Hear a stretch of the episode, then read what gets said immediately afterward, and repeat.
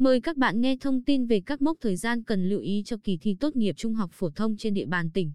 Từ ngày 15 đến 30 tháng 6, các đơn vị đăng ký dự thi thực hiện thu hồ sơ đăng ký dự thi, nhập dữ liệu vào phần mềm quản lý thi, in thông tin cho học sinh giả soát, ký xác nhận.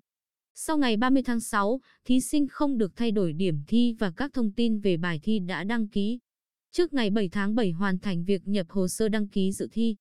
Ngày 20 tháng 7 hoàn thành việc thu phiếu đăng ký xét công nhận tốt nghiệp trung học phổ thông và hồ sơ xét công nhận tốt nghiệp trung học phổ thông kèm theo, nhập dữ liệu của thí sinh vào phần mềm quản lý thi. Tổ chức cho học sinh giả soát, ký xác nhận. Trước ngày 23 tháng 7 các đơn vị đăng ký dự thi phải thông báo công khai những thí sinh không đủ điều kiện dự thi.